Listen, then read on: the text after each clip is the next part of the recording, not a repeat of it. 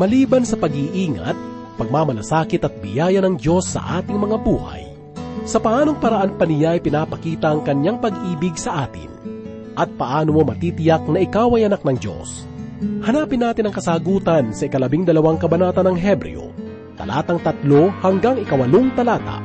Ito ang mensaheng yatid sa atin ni Pastor Dan Abangco. Dito lamang po sa ating programa, Ang Paglalakbay. Salamat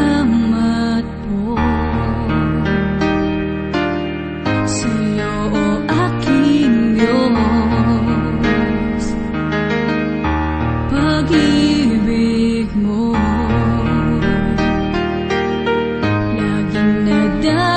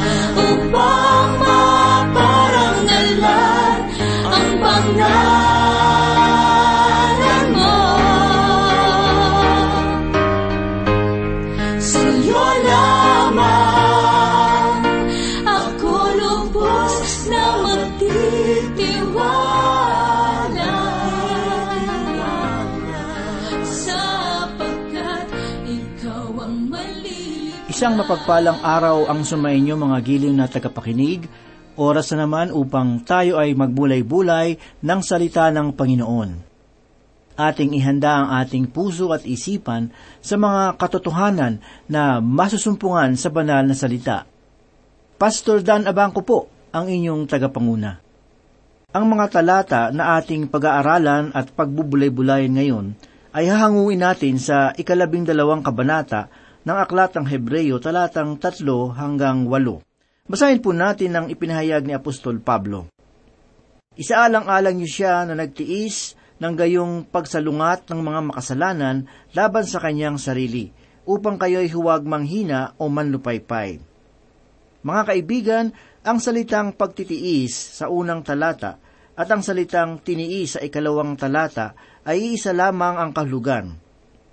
Pangkaraniwan lamang na kung mayroong mga paghihirap at kaguluhan, ito ay nagbubunga ng pagtitiis. Ang mga mananampalatayang Hebreyo ay nagbula sa isang paniniwala na mayroong mga ritual na sinusunod sa kanilang templo. Ang templo ni Herodes noong ikapitumpung taon matapos mamatay si Yesu Kristo, ay masasabi natin na isang tunay na gawang sining at nakamamangha. Kalakip ng templo ang mga ritual na nangyayari sa loob nito. Subalit na bago ang mga panahon at ang templo ay nabahira ng karumihan at kawalan ng paggalang. Subalit ang mga mananampalatayang Hebreyo ay tinalikuran na ang lahat ng mga bagay na iyon. Kanilang tinanggap si Yesu Kristo at siya na ang naging kabuuan ng lahat ng kanilang mga gawa.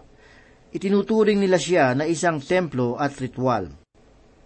Subalit si Yesu Kristo ay mayroong kababaang loob at nais ni Apostol Pablo na siya ay tanggapin nila sa ganitong paraan ayon sa ipinahayag ng talata. Kailangan nilang malaman kung ano ang mga naranasan ng ating Panginoong Hesus noong siya ay pumarito sa sanlibutan at kung paano niya pinagtiisan ang mga bagay na ito. Sa kanyang pagkakatawang tao ay nalaman ng isang Diyos na tulad niya ang pagdurusa para sa ating mga kasalanan. Siya ay nagtiis at natutunan niya ang pagiging matiisin. Ipinahayag din sa talatang ito ang mga salitang upang kayo'y huwag manghina o manlupaypay. Mga giliw na tagapakinig, ako ay naniniwala na malibang lumapit tayo sa salita ng Diyos na kung saan ay ipinapahayag ng banal na Espiritu ang mga bagay na tungkol kay Heso Kristo, ay darating ang panahon na kayo ay manghihina at manlulupaypay sa inyong mga buhay pananampalataya iyon ang dahilan kung bakit maraming mananampalataya ngayon ang nakararanas ng pangihinang espiritual. Mga kaibigan, kung kayo ay mananalig at magtitiwala kay Heso Kristo at magbubulay ng kanyang mga salita, ay magsisilbi itong kalakasan ng inyong espiritual na pamumuhay. Hindi kayo pangihinaan ng loob kung kayo ay nakasandig sa Panginoon. Dapat nating pag-ingatan ang ating puso laban sa kasalanan. Ang kasalanan dito sa talata ay dapat nating maunawaan, sapagkat ito ang kasalanan na bumitag sa mga Israelita upang kanilang matagal na makamtan ang lupang pangako. Ang pag-aalinlangan ang siyang pabigat at bitag na pumuksa sa maraming mga Israelita. Ito ang kasalanan na pumigil sa kanila upang kamtin ang kalooban ng Diyos. Dumako naman po tayo sa ikaapat na talata. Ipinahayag ni Apostol Pablo ang ganito, Sa inyong pakikipaglaban sa kasalanan, hindi pa kayo humantong sa pagdanak ng inyong dugo. Ipinahayag ng talata na sa panahong ito ang templo ay hindi pa nasisira. Ang pag-uusig mula sa mga hintil na nagmula sa Imperyong Roma ay mangyayari pa lamang at hindi pa nararanasan ng mga mananampalataya. Ipinahayag ni Apostol Pablo sa kanila na kahit na sila ay dumaranas ng kahirapan, ng problema, kahinaan, pagkabalisa at paghihina ng loob, ay kailangan nilang tanggapin si Yesu Kristo. Isinulat ni Helen Lemmel ang titik ng awit na pinamagatang ituon ng iyong paningin kay Jesus. Basahin po natin ang mga titik ng awit. Ituon ang iyong paningin kay Jesus, pagmasdan ang kaningningan ng kanyang muka. At ang lahat ng bagay sa sanlibutan ay mawawala ng kinang sa liwanag ng kanyang kaluwalhatian at biyaya. Ipinapakita sa mga titik ng awit ang kadakilaan ni Kristo na higit kaysa sa mga bagay na sanlibutan. Basahin po natin ang ipinahayag ni Apostol Pablo sa ikalimang talata. At nakalimutan na ninyo ang pangaral na sinasabi niya sa inyo bilang mga anak, Anak ko, huwag mong ipagwalang bahala ang disiplina ng Panginoon. Huwag kang manlupaypay kung ikaw ay sinasaway niya. Mga gilaw na tagapakinig, sa talatang ito ay inuulit ni Apostol Pablo ang mga pahayag ni Solomon sa ikatlong kabanata ng mga kawikaan mula sa ikalabing isa at ikalabing dalawang talata. Sinasabi niya, Anak ko, ang disiplina ng Panginoon ay huwag mong hamakin at ang kanyang saway ay huwag mong itakwil, sapagkat sinasaway ng Panginoon ang kanyang minamahal gaya ng ama sa anak na kanyang anak na kinalulugdan. Tanging ang Panginoong Heso Kristo lamang ang bukal ng pananampalataya at hindi ang isang templo o ang mga ritual. Ang mga Hebreyo sa panahong isinusulat ng liham na ito ay itinuring na mga itinakwil, kaya't ipinapaalala ni Apostol Pablo sa kanila na huwag kalimutan ang mga pangaral mula sa Diyos. Ang salitang anak sa wikang Griego ay tinatawag na hius, na ang ibig sabihin ay anak na nasa hustong gulang. Maraming mananampalataya ngayon ang nag-aakala na hindi na sila dapat disiplinahin, subalit ang disiplina ay para din sa mga matagal na sa pananampalataya. Kinakailangan nating manatiling gising sa pananampalataya at relasyon kay Kristo. Dahil kung ipagwawalang bahala natin ang kanyang katotohanan, ang ating pag-ibig at pagkakilala sa Kanya ay babaluti ng panlalamig hanggang sa kamatayan. Kung minsan ay binibigyan tayo ng Diyos ng mabigat na pagdidisiplina, lalo na kung iniisip natin na hindi na tayo dapat disiplinahin. Subalit, nalalaman niya ang nararapat para sa atin. Ang salitang pagsaway na sinasabi sa talatang ito ay may pagkakaiba na ang kaunti sa ating pananaw ngayon. Iniisip natin na ang pagsaway ay isang parusa. Tinatawag na paideo sa wikang Griego ang salitang pagsaway na ang ibig sabihin ay paghubog o pagdidisiplina sa isang bata. Pagpapatunay lamang na dinidisiplina ng Diyos ang kanyang mga anak. Ganito naman po ang ipinahayag ni Apostol Pablo sa ika-anim hanggang ikawalong talata, sapagkat dinidisiplina ng Panginoon ang kanyang minamahal at pinarurusahan ang bawat itinuturing na anak. Magtiis kayo alang-alang sa disiplina kayo ay pinapakitunguhan ng Diyos bilang mga anak, sapagkat anungang anak ang hindi dinidisiplina ng Ama. Ngunit, kung kayo ay hindi dinidisiplina na siyang nararanasan ng lahat, kung gayon kayo'y mga anak sa labas at hindi mga tunay na anak. May tanong na laging ipinapahayag at ito ay ang katanungan na bakit nagdurusa ang mga matuwid. Kung ang karamdaman ay hinahadlangan ako na makalabas ng aking bahay ay nagiging pagkakataon naman ito upang ako ay magkaroon ng mas malalim na pagninilay-nilay ng salita ng Diyos.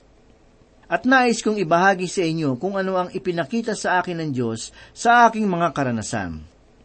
Pag-aralan po natin ang ilang mga talata na tila hindi na nangangailangan ng paliwanag. Mga kaibigan, ang mga anak ng Diyos ay tunay na magdurusa at hindi ito pinabubulaanan ng Biblia. Bagkus ay ipinapahayag lamang ng banal na kasulatan na ito ay may katotohanan. Ipinapahayag ni Haring David sa ikatatlumput apat na kabanata ng mga awit talatang labing siyam ang ganito. Marami ang kapighatian ng matuwid, ngunit inililigtas siya ng Panginoon sa lahat ng mga iyon. Mababasa din natin sa ikalimang kabanata ng aklat ni Job, talatang pito, ang ganito, Kundi ang tao ay ipanganak tungo sa kaguluhan, kung paano ang siklab sa itaas ay pumapainan lang. Maging ang ating Panginoong Hesus ay nagpahayag sa ikalabing anim na kabanata ng Ebanghelyo ni Juan talatang tatlumpu at tatlo. Ang sabi po, ang mga bagay na ito ay sinabi ko sa inyo upang sa akin ay magkaroon kayo ng kapayapaan. Sa sanlibutan ay nahaharap kayo sa pag-uusig, ngunit lakasan ninyo ang inyong loob, dinaig ko na ang sanglibutan. At maging si Apostol Pablo ay nagpahayag din ng ganito sa ikatlong kabanata ng ikalawang Timoteo talatang ikalabing dalawa. Ang sabi po, Tunay na ang lahat ng ibig mabuhay na may kabanalan kay Kristo Jesus ay daranas ng pag-uusig. May tumpak bang kasagutan sa tanong na bakit ba nagdurusa ang mga anak ng Diyos? Mga kaibigan, walang tuwirang kasagutan sa bagay na iyon. Aking itinala ang pitong dahilan kung bakit nagdurusa ang isang mananampalataya na aking hinango mula sa banal na kasulatan at nais ko po itong ibahagi sa inyo. Ang unang dahilan kung bakit nagdurusa ang isang anak ng Diyos ay dahil na rin sa kanyang kasalanan. Ganito ang ipinahayag ni Apostol Pedro sa ikalawang kabanata ng unang Pedro talatang dalawampu. Sapagkat anong kapakinabang nga na kapag kayo'y nagkakasala at tinahampas dahil dito, ay inyong tinatanggap na may pagtitiis. Ngunit, kung kayo'y gumagawa ng mabuti at kayo'y nagdurusa dahil dito at inyong tinatanggap na may pagtitiis, ito ay kalugod-lugod. Ang ibig sabihin ng salitang nagkasala ay ang hindi pag-abot ng isang tao sa pamantayan ng Diyos. Sinasabi lamang ni Apostol Pablo na walang kabuluhan ang ating pagdurusa kung ito ay dahil sa kagagawa ng ating mga kahangalan. Ang ikalawang dahilan ay ang paninindigan sa katotohanan at katwiran. Masasabi ko na kung kayo ay naninindigan sa katotohanan at katwiran, ay tiyak na kayo ay magdurusa. Marami ng mga anak ng Diyos ang nagpatotoo tungkol dito – Pakinggan po natin ang ipinahayag ni Apostol Pedro sa ikatlong kabanata ng unang Pedro talatang ikalabing apat. Ganito po ang sinasabi. Subalit magdusa man kayo ng dahil sa katwiran, ay mapalad kayo. Huwag kayong matakot sa kanilang pananakot ni mabahala. Maraming man ng palataya ang naninindigan sa Diyos at tunay na silang lahat ay nagdurusa Subalit kung minsan ay maaring magkamali ng pangunawa ang iba.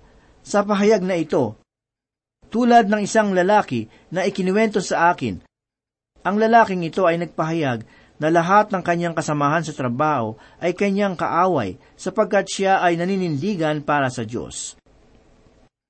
Subalit mayroon din siyang isang kasamahan na mananampalataya sa pagawaang iyon at sinabi niya na ang lalaking iyon ay nangangaral sa kanilang mga kamanggagawa kahit oras ng trabaho. Ginagawa niyang isang panggugulo ang pagpapahayag ng salita ng Diyos, sapagkat ginugulo niya ang kanyang mga kasamahan habang sila ay may ginagawa.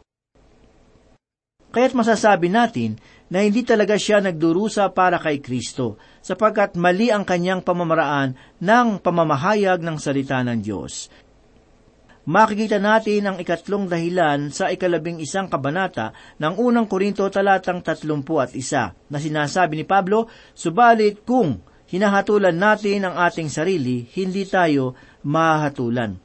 Mga gilaw na tagapakinig, ang dahilan kung bakit tayo nagdurusa ay dahil na rin sa ating mga kasalanan.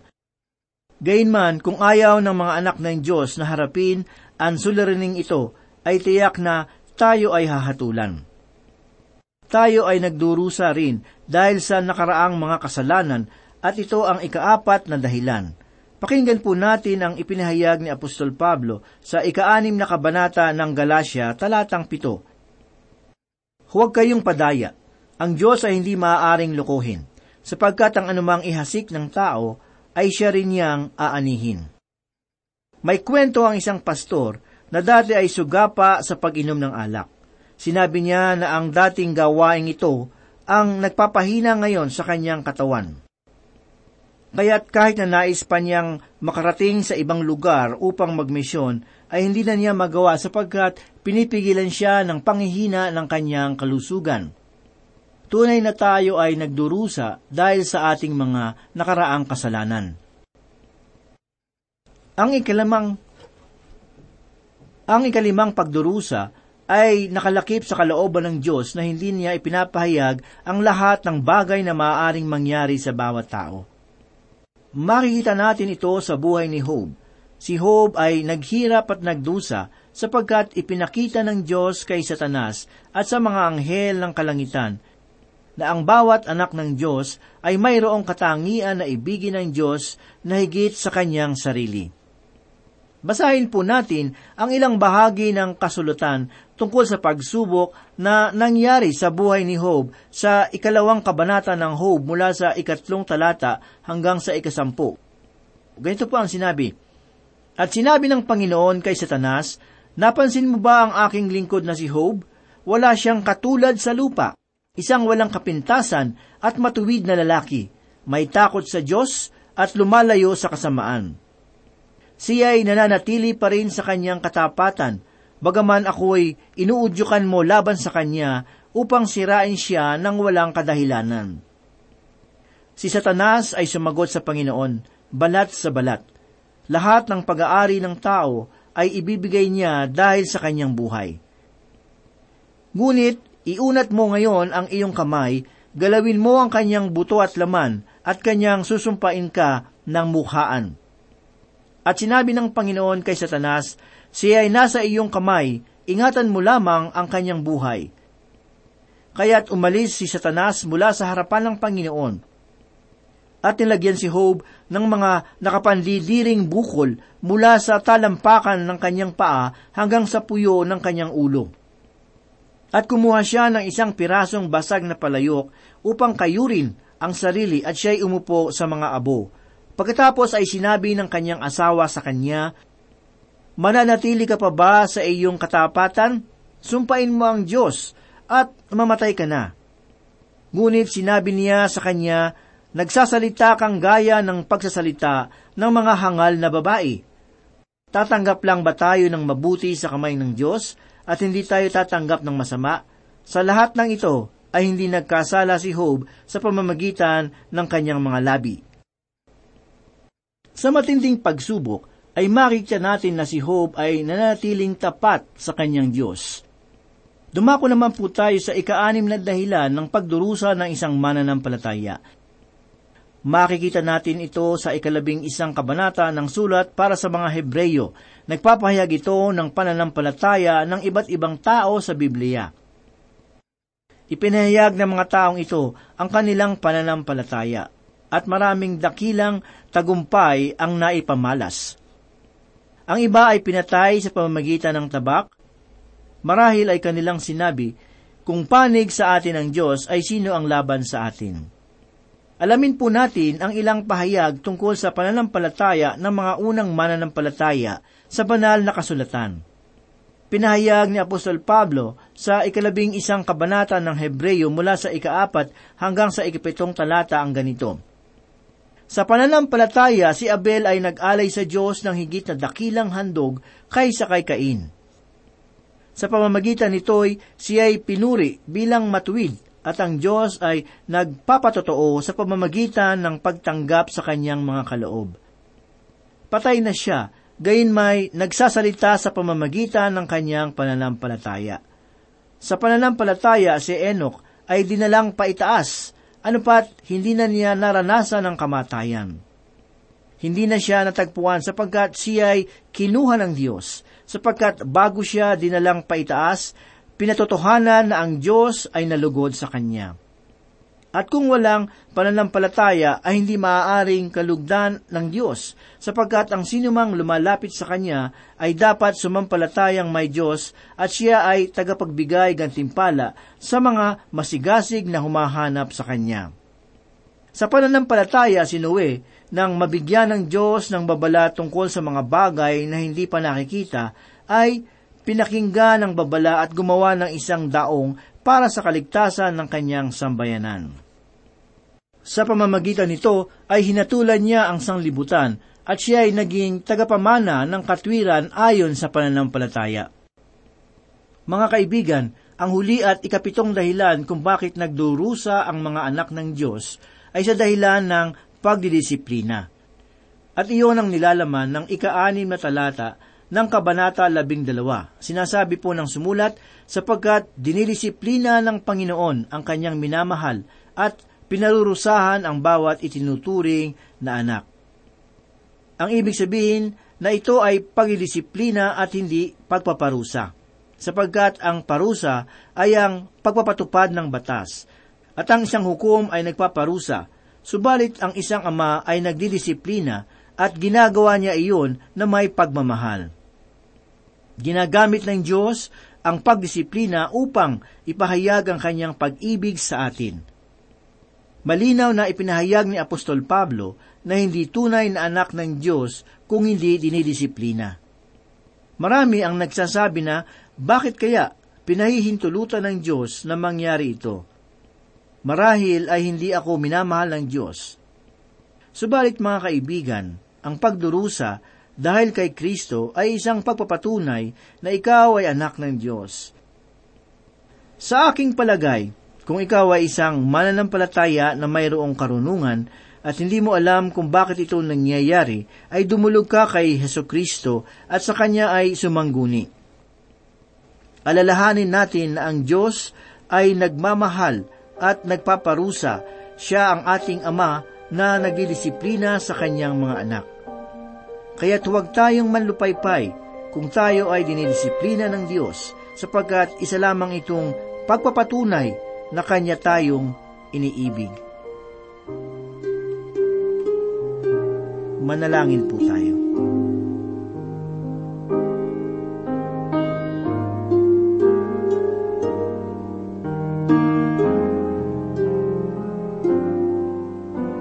Salamat muli, Panginoon, sa pagkakataong pag-aralan at pagbulay-bulayan ang iyong mga banal na salita. Ito po ay nagdulot ng kabusugan ng aming kaluluwa. Ikaw ang gumabay sa amin upang maisabuhay namin ang iyong mga katuruan. Ito po ang aming samot dalangin sa pangalan ni Jesus. Amen. Ang bawat yaman sa landas ng buhay ay